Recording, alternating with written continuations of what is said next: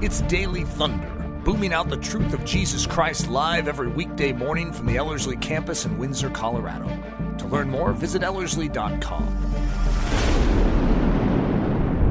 The title to this one, The Showdown. You guys have to admit that sounds pretty cool, doesn't it?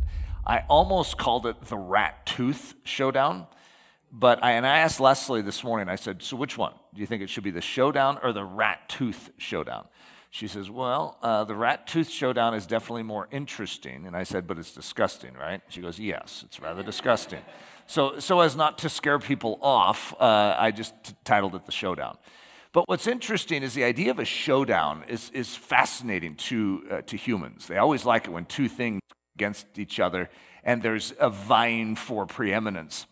And there's something just fascinating about it. It's like driving down the road and there's an accident, and it's called curiosity slowing. Everyone starts to slow down. The same is true with a showdown. Everyone's just fascinated with the showdown. And in the scriptures, this idea of a showdown is actually a big deal throughout history, where the powers of darkness stand against the powers of light.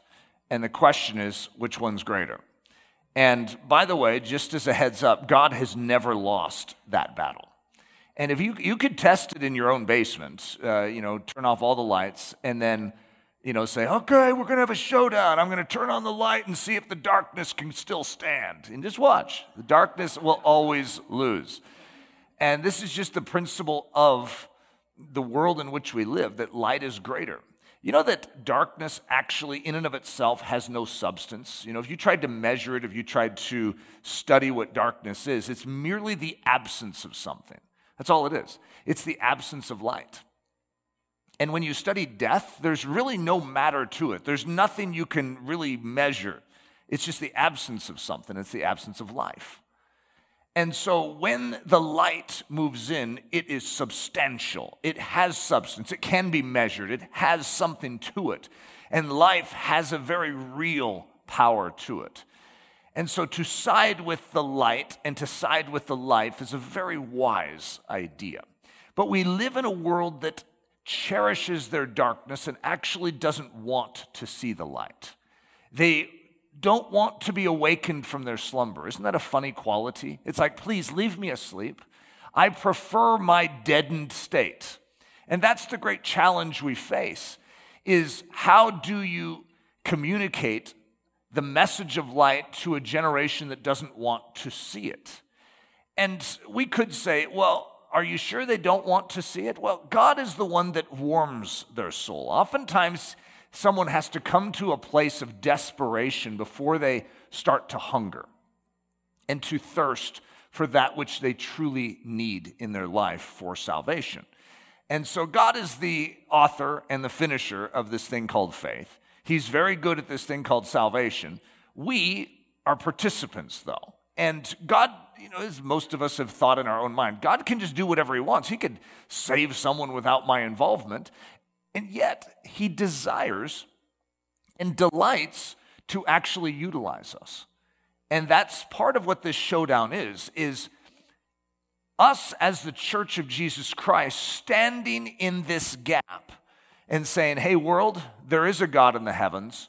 Watch my life and you will see the proof of it." And I've heard all sorts of stories over the years, and some of them I can maybe prove, and some of them I can't. It's one of the frustrating things about some of the great stories in history. It's like, oh, that's a great story. And then you try and look it up and you can't find it anywhere. It's like, where did that come from? You don't know. If some pastor just one day was like, hey, here's a cool story, I'll make it up. I, I, I don't know where these stories come from. But there was this story that I remember hearing growing up about uh, this missionary uh, during the plague in uh, Africa. And everyone was so paranoid about the plague. So he says, just to show you that I am secured by the shed blood of Jesus, I want you to put uh, this plague on my skin, uh, the, put a drop of it on my skin, and then put it under a microscope and watch what happens. And they did, and it just like shrivels up. And I was like, oh, what a great story. I could never find any reference to it. But it's like, oh, that's good. That's a showdown uh, right there. And that's the concept, though. And I've had a lot of ideas of showdowns in my mind where I've sort of prepped my soul for the showdown. Uh, I had this one idea of me being on Larry King Live. Uh, I don't know if Larry King is around anymore, but that was like the big talk show back in the day with one of those contrarian Christians that's on the opposite end of the spectrum and always diminishing the integrity of the Bible and the person of Jesus. And, and you know, so we're both on the Larry King Live show, and, and we're both sharing our position that I believe this is the Word of God. I believe it is truth. And this other guy saying it's just the words of men. And he goes, guys, you're both calling yourselves Christians, but you contradict each other all the time. How could I, as a Jew, actually trust that there's any validity to this thing known as Christianity if even the Christians themselves contradict each other when they're looking at the same text? And you have to admit, it's a, it's a pretty good question, right? So I, I could say something like, uh, Larry, I, I, appreciate that question. You know, I, I, I, can totally understand why you have it. But just to demonstrate that there is only one truth, uh, I'm going to just declare that whichever one of us is, uh, is telling lies and speaking falsehood, uh, their lips will be sealed until they repent of their position. And then suddenly the other guy, his lips seal up, he's like, on, on national television. It's like, no, okay, that would be cool. So I've prepped myself for such situations because that's what we could call a showdown. It's like, how do we convince someone with just words? And it's not just words. In fact, the Bible is very clear. It's not just words. There is something that is needed to bring that convincing wave upon an audience, and that is something known as power. And yet, most of us in the church today really don't know much about that. And we're like, what do I do with that? Uh, power. I need power? What is that? And so, we're going to at least dip our toe into that this morning because when you head to Irian Jaya, Papua New Guinea, you better have something that you're toting along with you. You need the power of God if you're going to win these natives to Christ. So, the power of God. As Christians, we are saved by it, we walk in it, and we demonstrate it as the convincing proof of our message. And I could say it this way according to Paul, this is the case.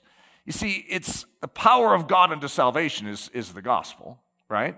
And then we walk in it. How are you supposed to do what you're supposed to do? You do it by grace, which is the power of God working in you. So that the way that you do show love, the way that you demonstrate kindness, the way that you are able to forgive is because you have power to do it. And that's what grace is. But then this third dimension is a little mm, foggy to many of us. And I just have to admit, this is, you know, when you're in North America and you start talking about, and then we demonstrate it as the convincing proof of our message. Well, back in the book of Acts, they did this all the time. And they would raise dead people to life, you know, just things like that that are a little more challenging for us to whip up, right? It's like, what is that? Am I supposed to do that? Well, instead of getting off in the weeds with this of saying, okay, we all need to raise dead people to life, one of the things we do need to understand is that we are meant to showcase something in our lives. And that is something the world cannot do. We live lives in such a way that is supposed to startle the world. When you typically punch someone in the nose, what's a human response? You know, well, you could break down and cry. That's, that's one option uh, if you're the guy getting punched, right? And or you could punch back. And so there's there's human responses that are very normal. But when a Christian is bopped in the nose, they have something, and this is what we could call a demonstration of power. And that is that they can show in that situation a completely other worldly response. And they can look back and love. And they can look back and speak words of kindness and they can care about the person that just bopped them in the nose as opposed to get upset with them. And so, even though that doesn't involve raising someone from the dead, it does involve the same power that raises someone from the dead. And so, for those of us that are more at the elementary school level of thinking about power, maybe we start there and we say, This is the showdown. Every time the enemy strikes, we have the opportunity to demonstrate a greater power in how we even respond. By the way, I'm not against dead people rising. Okay, I'm, not, I'm not against that. So I'm not trying to diminish what God may want to do in this generation. I'm just saying that many of us fast forward or skip a whole bunch of application of these truths to get to more grand things like multiplying fishes and loaves and raising dead people to life and walking on water. And I would say, though those are demonstrations of power and Jesus wielded them, we oftentimes need to recognize that most of living out, uh, the living out of Christianity is at a very mundane level. But it nonetheless startles the world and causes them to question what we have. What is that in that person? And that is a proof to them that there is a very genuine working of grace inside of us, that there is a God in the heavens. So let's look at Paul as he brings this topic up multiple times. So here we are in 1 Corinthians 2. For I determined not to know anything among you except Jesus Christ and Him crucified. I was with you in weakness, in fear, and in much trembling. And my speech and my preaching were not with persuasive words of human wisdom, but in demonstration of the Spirit and of power, that your faith should not be in the wisdom of men, but in the power of God. Now, of course, we've probably all read this scripture. It doesn't totally make sense to us, right? It's like Paul, who is a very eloquent man. What, Paul, what's wrong with you here? What, what's happened to you? You went from being the Pharisee of Pharisees and this stout uh, figure in, uh, in Israel to being this pathetic lump. I mean, come on, what are you doing here? There's something about this that Paul recognizes that the way that Corinth is going to change is not from his eloquence, but it's actually from power. So he's willing to appear weak. He's willing to be weak so that through him, God could demonstrate his strength. See, when you use the word power in the New Testament, you, you need to recognize that there's two different versions of it. There's a legal power, and there's a muscular power, the power of a military. And so you're going, it's translated the same thing, so we don't oftentimes see it. But what word is typically being used when we're talking about a demonstration is actually the military strength. It's not just the legal strength. For instance, you, according to the power of God, have been adopted as sons and daughters. Well, but that's a legal power, according to the shed blood of Christ of what he has done for us. But in this, that there is a power, there is a push, there's a strength, there's a oomph that is given to us to actually showcase something. Paul was given oomph, even though he's weak, to show something of great strength that wasn't him. Everyone knew he's weak. Look at him physically. He's small, he's, he's, he's short, he's little diddly squat munchkin. And yet, through his life, is coming something so much bigger than what a little munchkin could pull off. What is this? And that's why Paul needed to be weak. In a strange sense, his fumbling words are part of the proof because it wasn't in his articulation, it was in his demonstration. 1 Corinthians 2 These things we also speak, not in words which man's wisdom teaches, but which the Holy Spirit teaches, comparing spiritual things with spiritual. 1 Corinthians 1 Christ did not send me to baptize, but to preach the gospel, not with word, wisdom of words, lest the cross of Christ should be made of no effect. For the message of the cross is foolishness to those who are perishing, but to us who are being saved, it is the power of God. 1 Corinthians 4:20 The kingdom of God is not in word, but in power. So you have to recognize when you're dealing with a communicator like me, in some ways I wish it was in word because it seems to make a little more sense to me when it's in word, but it's in power. The way that this kingdom is transferred is not just through the spoken word, even though God does use the spoken word. He does it in and through a transfer of power, which we understand as the Holy Spirit. In other words, he is convincing people, but not always through the, the means that we would think. It's not just argument, human argument. It's like, okay, if I could just convince them. But God is going to do something at a different level. When, when I've tried to articulate what preaching is to people and the difference between preaching and teaching, it's somewhat difficult to do, but if if, if any of you were in athletics and you ever pulled a muscle and you ever had that, we used to call it icy hot, but it had like this mentholatum type of a thing in it. And is that what it was? Mentholate? I don't know if that's the right word for it. Uh, it was. It's like this cold or hot uh, type of thing that gets on your muscle, and so teaching is sort of like just rubbing it on the outside of your skin, and you feel it. It's there. But preaching is like taking a hot uh, cloth, like wet, hot cloth, and sticking it over that uh, icy hot, and it drives it deep into the muscle. And that's what preaching is. Preaching is reaching this part of you that is so much deeper than what teaching can reach. It's speaking to the spirit man. And that is where the convincing is taking place. Your mind could be like, I refuse to accept Jesus Christ. And the Spirit of God is going to bypass that and hit you in your spirit man and awaken you. And suddenly you're like, what's happening to me? And you find yourself crying and you're thinking, I, I refuse Jesus. And you're crying the whole time. You're like, well, you're, something's happening inside of you. God is breaking you apart from inside, saying, All right, you're melting now. No longer do you have the resistance. I'm after you. And so as a result, we're going to call that power. That's not words, that's power. And this is how God wins all of us. God didn't just win us through a convincing argument. He won us by the power of His Holy Spirit.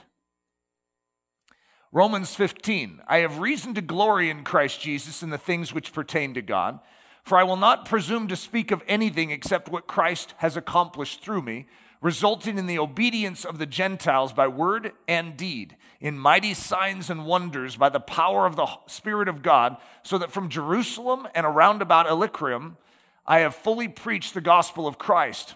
And so I have made it my aim to preach the gospel, not where Christ was named, lest I should build on another man's foundation. So I don't know how many of us would have the same testimony that, yes, and so I've spent the past week going around uh, Windsor and winning people, uh, not in the words I spoke, but in and through a demonstration of mighty power in miracles and deeds. It's like, that is just like not what we're used to describing Christianity as. And so, as a result, it can be a little awkward as we touch on these things in Scripture. And that's why you see me bringing it down to the elementary school level. It's like, hey, let's start here. With God changing these lives and beginning to demonstrate supernatural function. And let that grow up in whatever way God would have it grow up. But it starts with us behaving as Christians in the midst of hostility, forgiving in a situation which doesn't deserve any forgiveness of showing love in a situation that is very unloving. And when we begin to live this way, we are showcasing a power. There is no way any human could ever do this. At the same time, that is a seedling form of something else. And that is a greater showing of the power of God. And if you're going to go to Irian Jaya, where you have witch doctors and shamans who are defying you, you need to know the power in which you walk and you need to demonstrate it in your life. There's a showdown on the horizon. And all throughout, you know, you, every missionary story that's coming into these tribal villages, that's exactly what they're being prepared for. 1 Thessalonians 1 5. Our gospel did not come to you in word only, but also in power and in the Holy Spirit and in much assurance, as you know what kind of men we were among you for your sake. The spiritual showdown clearly demonstrating the power of God. Proving the greater power, a smattering of great showdowns throughout history. There's some great ones. Uh, so I'm just going to give you a smattering. The first one on the list is the Job showdown. That's what the book of Job is. Job is a showdown. And so you have the devil calling into question God and his ways and with his servants. That if he, he wasn't just protecting his servants and putting this bubble around them, you know, they wouldn't be all well behaved like Job is. You take that protection from around him, and you're going to find out that he'll curse you. I mean, eh, let, us just give it a test. And guess what? God says, go ahead, we'll remove it. Watch what my son will do. I mean, it's, it's a powerful story when you look at it from that lens. Now, you also need to realize that Job is a picture of Christ. And so, just like every one of these stories, but the, the name Job uh, is Yob in the Hebrew, which means hated and despised. Isn't that the worst name you've ever heard of a mom giving to her son? It's like, oh, how coochie coo. You are hated and despised. It's like, what kind of name is that? And then he's from Uz, U-Z, right? Uz. And you know what that defi- is defined as? The place of wood.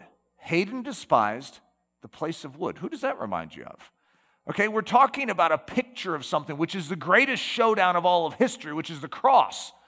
Jesus comes naked, humble, weak, against all the powers of the devil, and we measure the two against each other. God in his weakness against the enemy in all of his power. Who's going to win? Lean in, guys. Let's see. Well, we already know the answer to that one, right?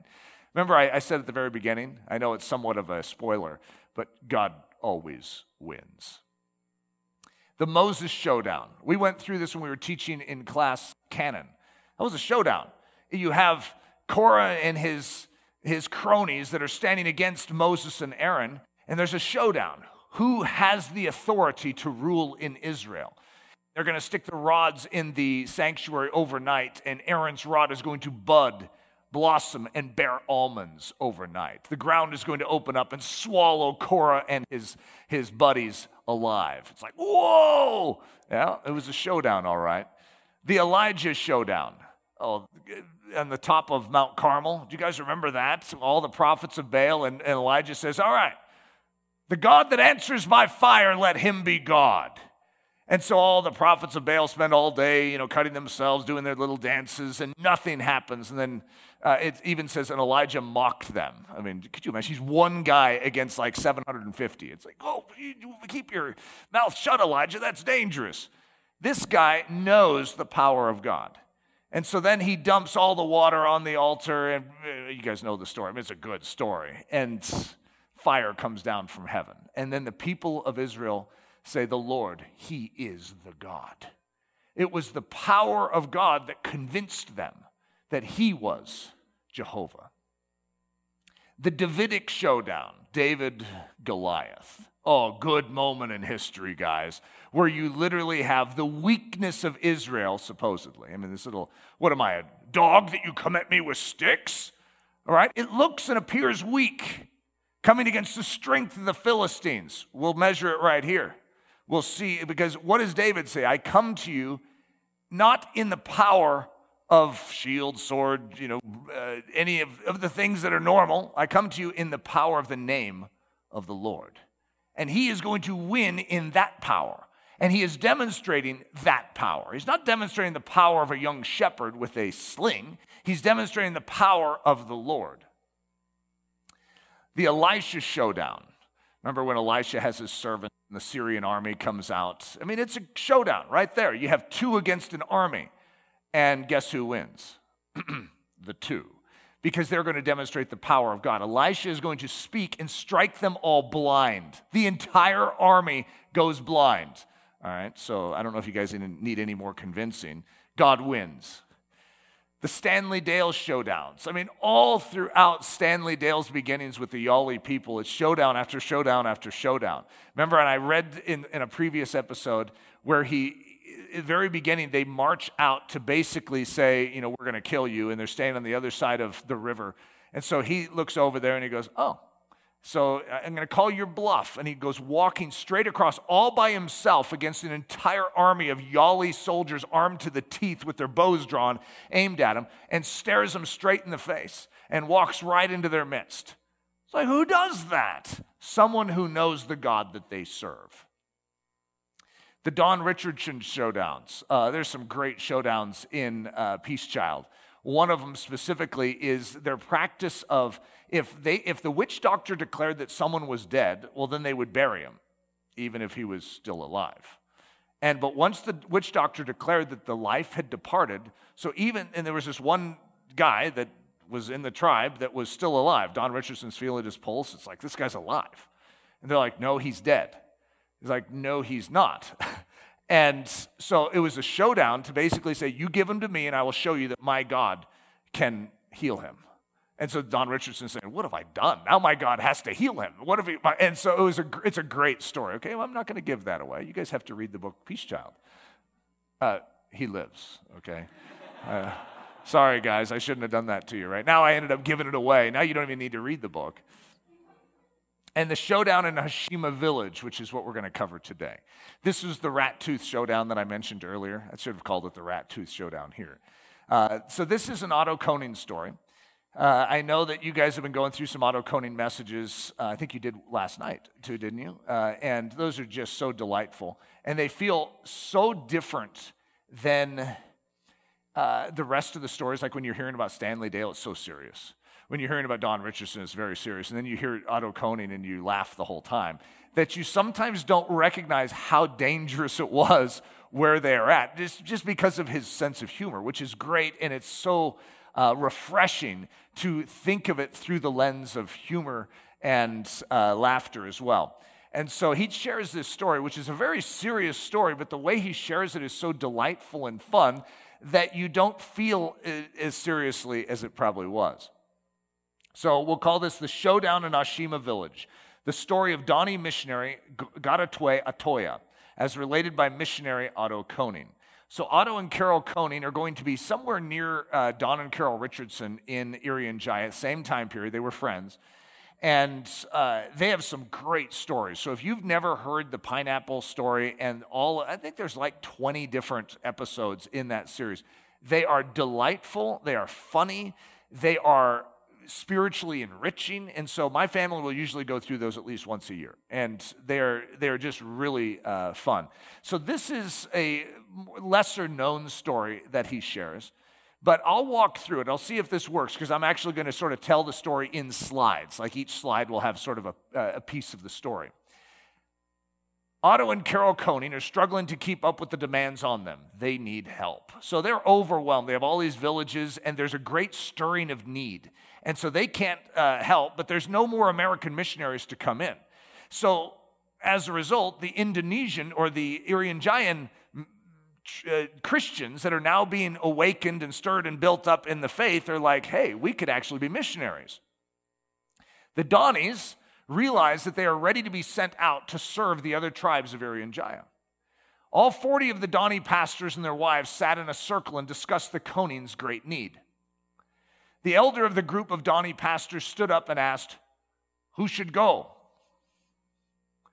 He first asked all of the 40 pastors if they were willing to go. Every one of them declared yes. So, 40 pastors, all ready to, to go as missionaries, every single one of them said they were willing to go. Then he asked all of the wives if they were willing to leave everything familiar and go with their husbands. Every one of them declared yes. The elder then told them to be still, to pray and ask God who among them should go. The entire group asked, prayed, and listened. So there's 40 of them and their wives, and they all are still and they're praying and they're asking God who it is in this group that is supposed to go. And they're genuinely expecting God to tell them, right? Everything about this uh, indicts us the American church, okay? Could you imagine if I, I brought up just a need that there was in the world, and it was a pretty intense one, and you might lose your life in meeting the need. And I just said, Who of you are willing to go? And all of you immediately raise your hand. And then I say, Okay, let's pray. Which one of us is supposed to go? I mean, just boom, right there. Hey, if, we're, if we mean it that we're ready to go, then let's go. And so that's what they do. Then the elder asked for those that heard a clear answer from God to come forward. Then he asked on the count of three for all of them to say the name God had laid on their hearts.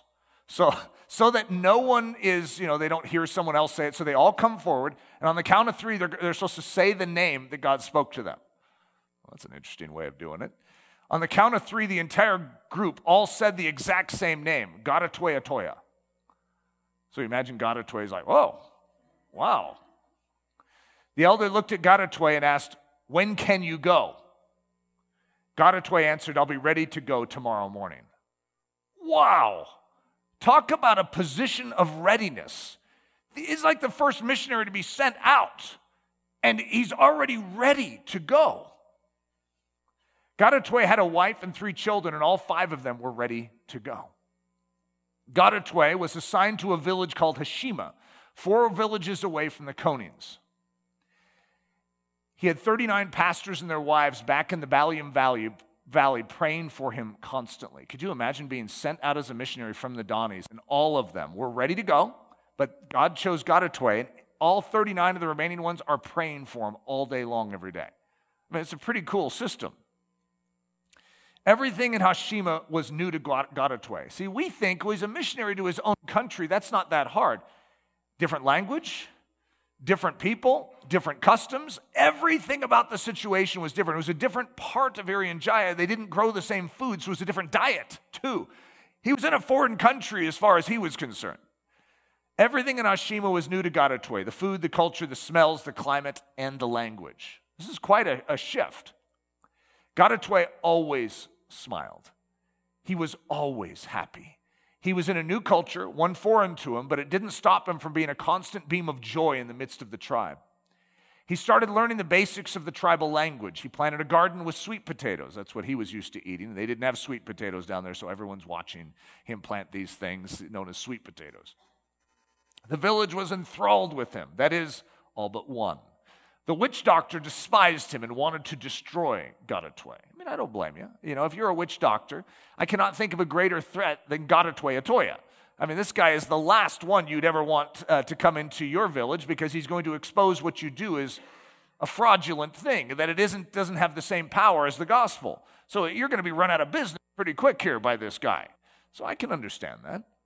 One day, the witch doctor of Hashima la- lashed out at Garatwe by stealing one of his chickens, killing it, and eating it. Now, some of us are like, oh, wow, that's lashing out. But that was, spiritually speaking, he was in a sense cursing him even by doing that. This is a big, big statement in the village. Okay, that the, that the witch doctor would do this. Oh, whoa, this is a big deal. The matter was brought before the village chief to arbitrate. The village chief and the people of Hashima were disappointed with the behavior of their witch doctor.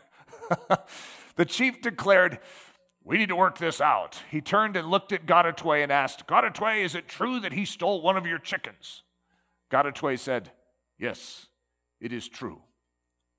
The chief said, To bring justice to this matter, we rule that the transgressor, the witch doctor, should give Garatwe two chickens for the one he stole, killed, and ate. I mean, hey, that's justice, right? He, he stole, killed, killed, and ate one chicken, so the witch doctor has to give him two in return. That'll teach him. Then the chief looked at Garatwe and asked, Is this okay with you? Garatwe replied, No. The chief inquired, Why not? Garatwe said, Because I don't want his chickens. I mean, who would want a witch doctor's chickens? the chief and the people of Hashima were stunned. Who wouldn't want two chickens? The chief asked Garatwe, Well then, what do you want as repayment? Garatwe declared, I want the man. The chief asked, What do you mean? Garatwe pointed at the witch doctor and stated, I want him. Everyone was confused by this request, so Garatwe clarified. Garatwe said, I want him to bring his bag of witchcraft here out into the open. Everyone gasped because the bag of witchcraft never saw the light of day. Garatwe continued, I want him to bring out his bag of witchcraft into the light. The people could hardly comprehend such an action. A tremor went through the entire village. The demons they thought were sure to be against such a maneuver and would strike out in vengeance. Garatwe continued, I want him to bring the bag and set it right here, and then I will take God's book and I will lay it beside it. Oh, guys, this is getting good.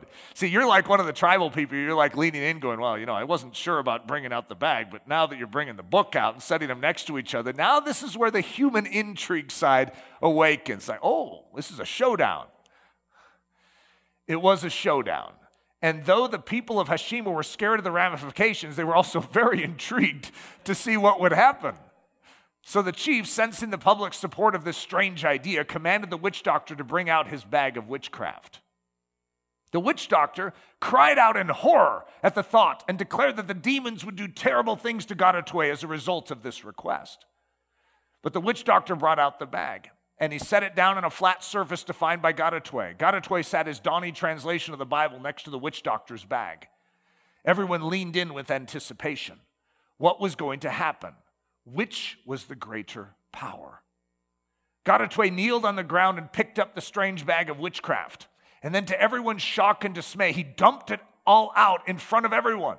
These were things that no one had, it shouldn't say no, it's a K N O W, no one had laid eyes on. Even the witch doctor wouldn't look upon these sacred spiritual fetishes. But now they were strewn out all over the surface next to Garatwe's Bible. In the pile were fish bones, pig fats, tree bark, rotten berries, and rat teeth. Garatwe started with the tree bark. He picked it up and stuck it in his mouth. He stuck it in his mouth. The tribespeople gasped in horror. Gadatwe bit down on the tree bark and broke it in pieces and then spat it on the ground. Then, one by one, he put each of the bizarre fetishes in his mouth and chewed on them, demonstrating that he believed they were powerless over him. This is, I know, it ranks up as one of the most disgusting things ever done, right?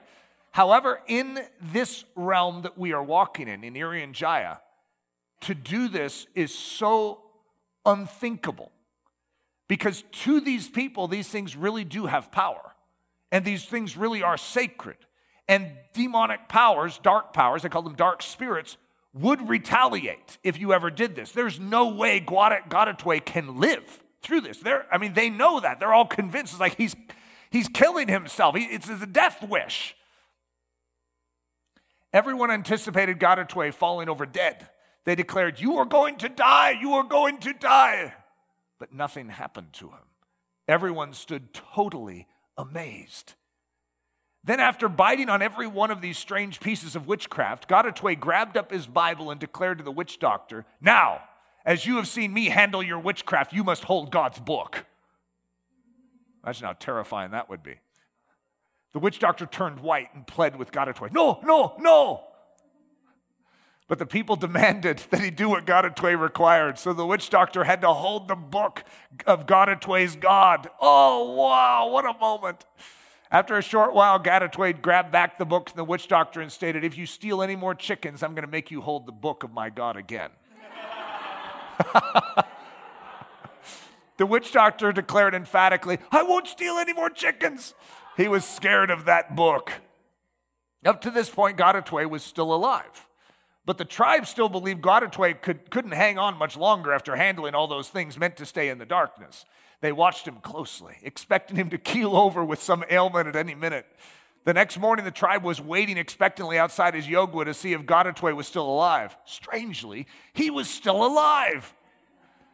But they didn't believe it, so you know that there must be something like he's he's probably sick to his stomach and he couldn't eat. So he has his says Gadatwe had his wife fix him a meal and then ate it in front of the village to show them that he was untouched by the dark powers that superintended those items of witchcraft. Everyone marveled and wondered at the power that Gadatwe's God possessed. The witch doctor came the next day and began working in Gadatwe's yard. He got new sticks to replace the ones he had broken in his chicken pen. Every day he showed up to serve Gadatwe. At first, it was because he feared needing to ever hold God's book again. But soon it was because he desired to know the God that book revealed. He was convinced, as was the rest of the Hashima village, that the God of Gadatwe was greater than the demons their people had served for the past thousands of years. So I want you to ponder what just happened, because that's what we could call a showdown. And it is something that we don't fully understand in, a, in North America what, why that was necessary there, but that was the language that that tribe needed. And that tribe is going to be convinced of what? the power of God. What was it that convinced them? It wasn't even just Gadatwe's words, it was the power of God that is winning them. What won that witch doctor? In a strange way, it was the power of God. Gadatwe's fearlessness in regards to the enemy's power, with the confidence that the power of his God was greater, is a demonstration and we as Christians, without even raising people from the dead and multiplying fishes and loaves and walking on water, can demonstrate the same thing every day of our life. If we cower before the powers of this earth, what are we showing? We're showing that those powers are greater. We're Christians, but we cower? That doesn't make any sense. How about we be Christians and we rise up and show fearlessness in the face of it and bite the bark and spit it out? It's like, no, that I don't tremble before that. But it's a pandemic. I know, but my God is greater. You see, we behave differently than this world. And that is part of the answer to what this is in Scripture. I think that the fuller answer is actually greater than most of us have probably ever encountered. But in the most basic way for us to take an elementary school step in it, it's us actually believing that our God is greater than the bark, than the rat teeth, than the pig bones, than the pig fat in that witch doctor's bag. We believe that our God is greater. We believe that our God could protect us. Now, I'm a little disgusted of sticking, you know, rat tooth in my mouth and chewing on it a little and then spitting it out and to make that point. It's like I would rather just hold it up and say, see, this has no power over me. But would we be willing to handle those things in front of this culture to say, this has no power over me? Garatwe wanted the man, and because of his faith, his love, his courage, and his joy, he got that man. That man became a believer. That's an incredible story. It really is. But when you try and measure how it unfolded, what you see is this missionary named Garatwe, who was probably not as learned as you are in the understanding of scriptures, but he seemed to know something that many of us don't know the power of God. When you live in a, in a culture of spiritism, you have to know the power of God. Garatwe himself was probably won by understanding the power of God. And as a result, when he's communicating the gospel, he knows the significance of the showdown. He knows the significance of the power of God in bringing that convincing evidence. We have grown up in a generation that hasn't walked in that. And so as a result, if it, we didn't require it, we were just convinced because the gospel was the true message and the Holy Spirit worked in and through that. However, there is something that I want us to embrace, and that is what Paul teaches in this. If we really believe what Paul is saying, then we're going to say, okay, God, even though I don't fully understand what that looks like and how that works, I want a little more Garatwe inside of me. I want a little more of what's inside of him and his understanding that would cause him to respond, not just to receive two chickens but to say, no, I don't want those chickens. I I'm going after bigger fish here. I want that man. What do you mean by that? Have him bring out his bag of witchcraft. Dump it out in the open. I'm going to put that bark in my mouth, chew it up, and spit it out.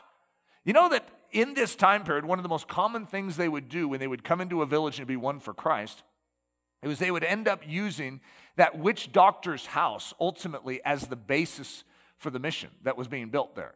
It was this direct statement of saying, okay, where was the center of the demonic activity? We're going to take that and claim it for our king. We're going to use that as our center. That's where we're going to have our healing, like our, our medical shop, or that's where we're going to have our, our prayer. In other words, they're going to take it and stake claim to it and say, Our God is greater. And that attitude, that mindset is very significant in your life. You have pockets of your life where the devil has worked against you. But to actually rise up and have a showdown in your own soul. Say, no, that's enough. I'm going to take that very territory and we're going to make that the center of where I proclaim God's power to this generation. Right there. In that weakness in my life, God used that area to proclaim your glory. The power hinge. The audience turns on the evidence. This is like the hinge. This is where an audience can turn, just like we see in Elijah's day. The Lord he is the God. When they see that fire come down from heaven, whoa, they are convinced there is something that is speaking a language to them to say, Do you see it, Israel? The same is true for all of us. Do we see it? This world needs to have the power of God once again revealed on this earth. We are a slumbering nation. We need an awakening. And for us as the body of Christ to agree with God and say it's not just us polishing our words, we need God to work in and through us as a church in a powerful way. Acts 28. But when Paul had gathered a bundle of sticks and laid them on the fire, a viper came out because of the heat and fastened on his hand. So when the natives saw the creature hanging from his hand, they said to one another, No doubt this man is a murderer, whom though he has escaped the sea, yet justice does not allow to live. But he shook off the creature into the fire and suffered no harm. However, they were expecting that he would swell up or suddenly fall down dead. But after they had looked for a long time and saw no harm come to him, they changed their minds and said that he was a god. Obviously, it seems like a very unstable people, right?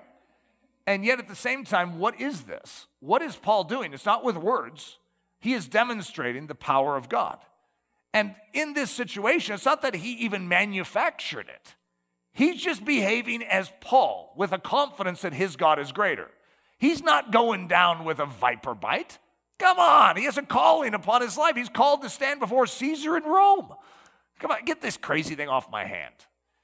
And as a result, because of his faith, because of his boldness, because of his courage, because of his nonchalance towards the enemy's power, his lack of care, he doesn't believe the enemy has any ability to harm him, let alone a viper.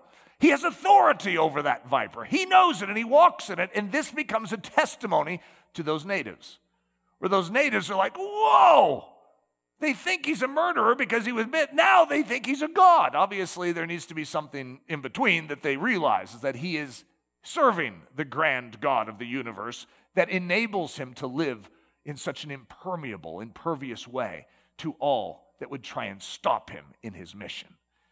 It's an incredible reality that we serve the living God. We oftentimes have a Christianity that is has correct doctrine, but it fails to realize that this is a living faith.